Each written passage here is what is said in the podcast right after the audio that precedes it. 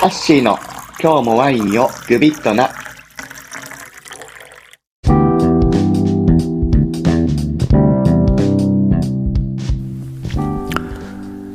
こんにちは、ハッシーです。ポルトガルの有名産地の話を今回はちょっとしようかなって思ってるんですけれど、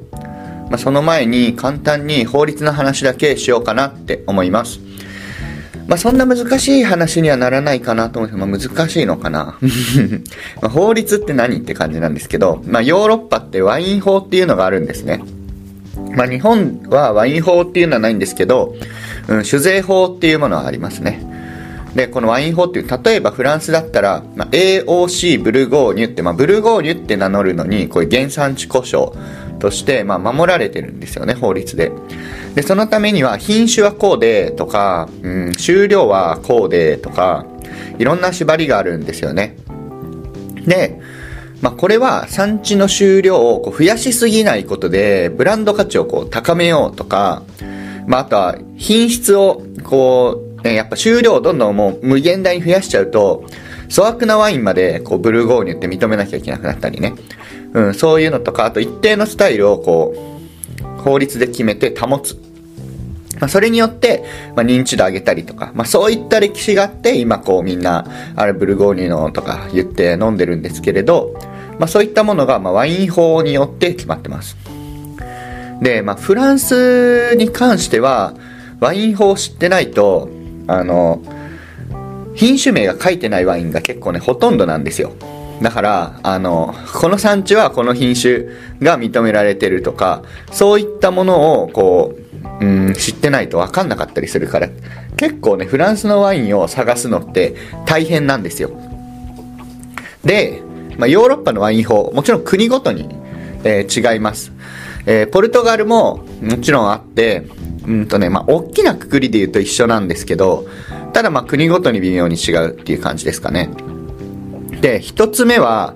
DOC とか DOP って呼ばれるものですね。ポルトガルの、え3つの故障のうち。これはま簡単に言うと、ブドウ栽培とかワインメイキングとかについては制約があります。で、公式のまテイスティングを行う人たちっていうのがテイスティングして、まあ、この DOC ってこういう味だよねみたいなのをこう認めてもらって名乗れる故障。で、一応全部で31個あります。多いですね、結構。31個もあるんですねって感じなんですけど、まあ、区域みたいな感じですかね。で、二つ目はビーニョ、ビーニョレジョナルと呼ばれるもので、まあ、こちらはテイスティングとか特にないんですけれど、14の地域で分けられているものなんですね。で、その地域内のブドウを使えば、まあ、あの、品種も比較的自由で、うんと、まあ、その地場品種以外のものっていうのも、こう、使えたりします。カベルネソービニオンとか、うん、シラーとか、そういったものも使えたりします。で、三つ目はビーニョと呼ばれるもので、まあ、これは上記二つにも属さないっていう形のものですね。一番まあ自由度が高い。けど、うん、テーブルワインみたいな感じですかね。なので、まあ、比較的自由度が高くて、うんと、まあ、クオリティもそこそこ保たれてるというか、まあ、その産地の名前を載せることができる、ビーニョレジョナルっていうのが、うん、最近は結構注目されているっていうような感じです。でね、なんかややこしいなって、いつも思ってるんですよ、僕。何がややこしいかっていうと、ポルトガルワインの話するときに、まあちょっとあの固有名詞を出してしまいますが、うんと、ビーニョベルデっていう産地だったり、うん、じゃあ、えーリスボアだったり、えーうん、なんだろう、アレンテージョとか、アレンテジャーノとか、えーまあいろいろあるんですけれど、今言った産地って、じゃあ全部 DOC ですかって言ったら違うんですよ。みんなその名前で知ってるんだけど、ビーニョベルデとか DOC だけど、リスボアは、えーっと、ビーニョレジョ、ビーニョレジョナルですね。で、だからなんか DOC だけで話したりとか、うんと、ビーニョレジョナルだけで話してるみたいなことっていうのが、うん、あんまポルトガルってなくて、ごちゃごちゃになって話すことが多いんですよ。多分フランスだったら、うんと、AOC ブルゴーニュと、じゃあバンドフランスをこう一緒に話すとか、うん、そういうことはまあ比較的少ないかなと思うんですけど、まあ、地名で言うと、まあ、AC ブルゴーニュと、じゃあ、あの、ボルドーないし、うんまあ、ボルドーの中サンテミリオンっていうとこだったりとか、うん、そういうのは全部 AOC だからこう話せるみたいな。その中にこう、うん、レンジが分かれてるっていう感じの話になるんですけど DOC とあの Vinho Regional っていうのはさっき言ったようにそもそもルールが違うので、ね、別のものなんですけどただポルトガルは結構緩いんですよね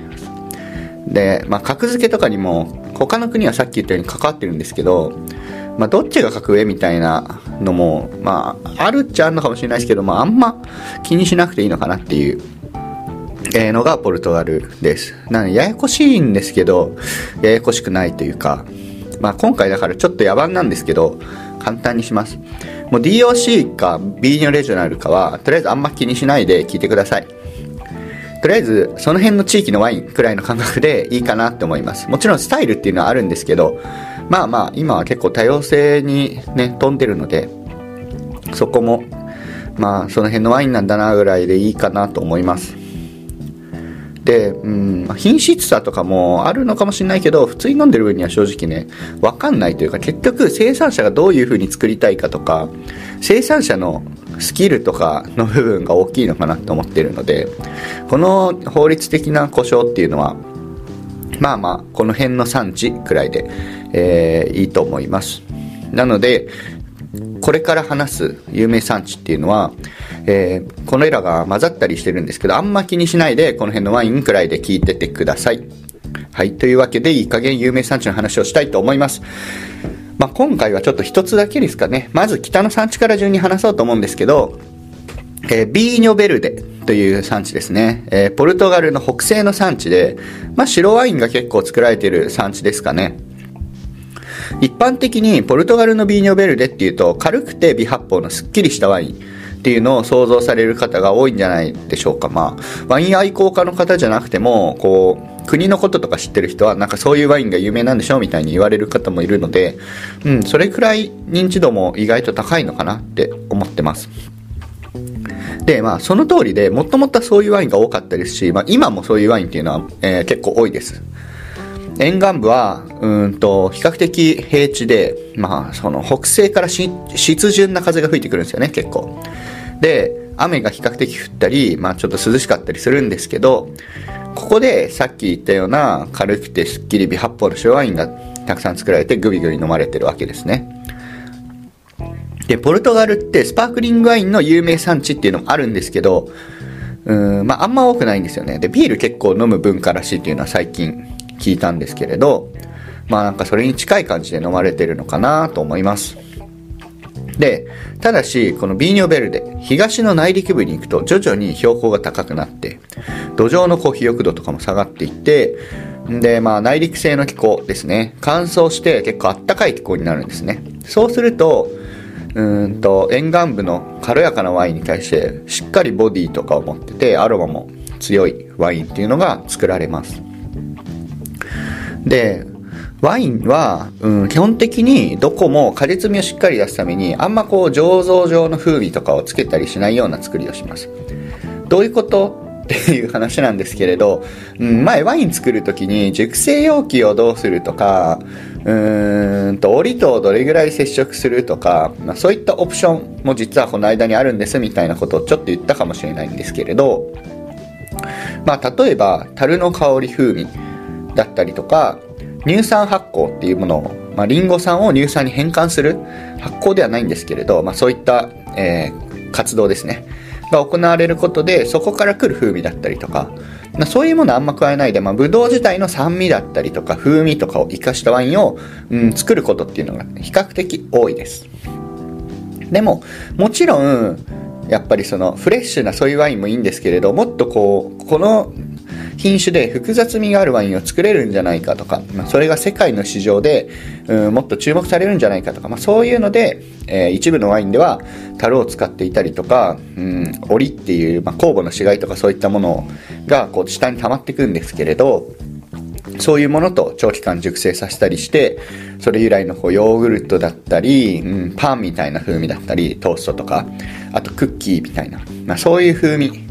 とかを加えて複雑味を出したり、えー、ワインのテクスチャーを豊かにしているワインなんかも作られたりしていますで、まあ、品種については、うん、アルバリーニョローレイロ、アリントっていうのが、まあよく聞きますかね。他にもいろいろあるんですけれど、うんとね、あんま聞いたことない品種ばっかなのと、それ以外にもめっちゃ品種あるんですよ。まあ、あと有名で聞きそうなのは、まあ、ペダルニャンっていうのがあのアリントの別名なんですけど、あとは、うーんと、えー、どう忘れした。アベッソとか、うーんと、なんだっけ アベッソでしょ？あと、えー、トラジャドゥーラとか、うん、そういった品種とかもあったりしますね。まあ本当にめちゃめちゃ品種多いのと、前回話した通り品種でって、まあ、アルバリーニは知っといていいと思うんですけれど、まあ単一のワインを作ることが多いのでね。ただまあそれ以外は基本的にはまあこういう地域はこういうスタイルなんだなくらいでいいかなって思っています。興味があったら調べてください。というわけで、お待ちかねのおすすめのワインについて紹介しましょうかね。とね、今日は4種類、まあ、僕が結構好きで飲んでる 4, 4種類のワインを紹介しようかなと思ってます。まず、ソアレイロという生産者のソアレイロアルバリーニョというワインですね。3000円未満で買えるかなーって感じなんですけど、まあ、これはビーニョベルデの中のさっき言った内陸部ですね。の方、モンサンイメルガッソっていう北東の山とかを、うん、丘陵に囲まれてるようなエリアで、まあ、乾燥しててやや温暖なエリアなんですね。なので、こう、塩味が、沿岸部だと塩味があったりするんですけど、まあ、そういう感じじゃなくてフルーツの風味とかがしっかりと感じられて、まあ、それで、かつキリッとした酸味があったりして、まあ、本当美味しいワインなんですけれど、何より価格が素晴らしいですね。すごい安いので、うん、それでこのクオリティだったらいいなって思います。続いて同じ地域のアンセルモ・メンデスという生産者も素晴らしい生産者ですね。まあ、この2人がそのビーニョベルデのモンサンイメルガッソというところの中ではかなり、まあ、強力なというか、その、そこのエリアのワインのあり方っていうのをこう変えてきたような生産者さんたちですね。えここの僕はね、クルチメンタっていう、まあ、いわゆるオレンジワインなんですけど、まあ、オレンジワインっていうのは、あの、オレンジを絞ってるわけじゃなくて、醸造過程で、普通は白ワインジュースだけを使うけれど、そうではなくて、少しこう皮と、えー、果汁を漬け込むスキンコンタクトっていう方法をとってるんですね。まあ、そこまで長く漬け込んでないので、すごい色が濃いわけではないんですけれど、まあ、それ由来のちょっと風味、よりこう、うん、アプリコットとかの風味が強かったりとか、あとは、うん、この生産者は樽で発酵したりっていう、普通はその樽じゃないステンレスタンクとかコンクリートタンクとか、そのフレッシュさを残す、えー、容器で発酵したりするんですけど、この人は樽で発酵したりとか、えー、していて、まあ、そういうことをやってます。で、このワインもそういうことをやっていて、まあ、柑橘の皮の感じとかピールですね、とか、オレンジマーマレードとか、まあ、アプリコットとかの風味があったりしながら、こう空気接触もしてるからなのか、ちょっとこうナッティーな、まあ、酸化から来るナッティーな風味とかもあったりして、すごいね、美味しいんですけど、かなり不思議なワインですね。こちらも非常におすすめです。ただこちらは値段ちょっと6000円近くするので、うん、まあ、最初はなかなか手が出ないかもしれないんですけれど、うん、もし見つけたりね、興味あったら飲んでみてください。続いて、コップというワインですね、コップ。まあ、日本向けに作られてるやつなんですけれど、ラベルとか、そのコップってやつの、えー、白ワインが、うーんとね、2000円くらいかな。2000ちょっとくらいなんですけれど、これはあの沿岸部ですね、ビーニョベルデの沿岸部の、えー、使われるような品種アルバリーニョではなくてもっとこう軽め華やかになるローレイロって品種とかを中心に、まあ、3品種ぐらいブレンドされて作られているワインなんですけれど、まあ、ビーニョベルデなのでさっき言ったような、うんと、微発泡軽めのワインをこう作るような、えー、ところで、えー、一応作ってる生産者なんですけれど、この生産者さんは、その、うん、早摘みしたブドウの結果微発泡残ってっていうスタイルではなくてあのあんま微発泡残さないで作っている。ただ結構フレッシュ感があって、塩味もあって、うん、アロマもそこそこ豊かな感じのワインを作ってるんですけれど、非常に、うん、飲み慣れてない人とかも、さらにグビグビって飲めてしまう。で、うん、微発泡ではない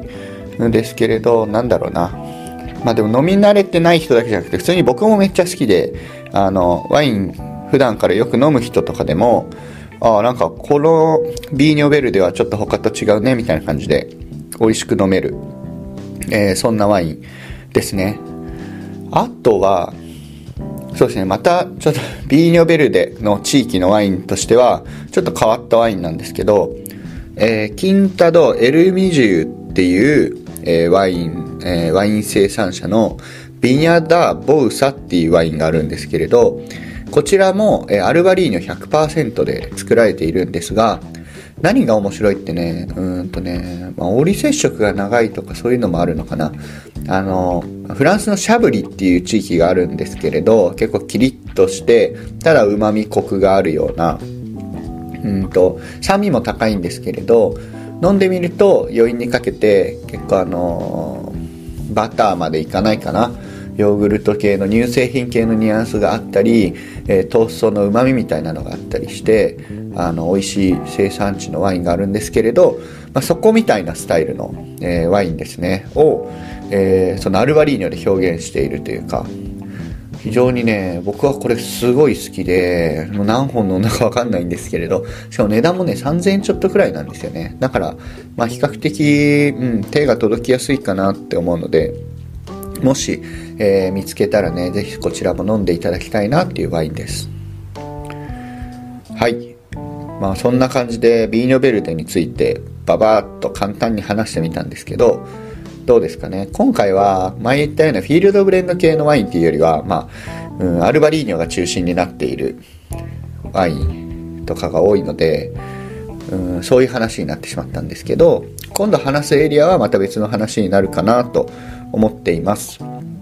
えー、まあでは今回こんな感じですかね。またしばらくポルトガルの話をちょっとしたいなと思っているので、えー、飽きずに聞いていただけたら幸いです。それでは、ありがとうございました。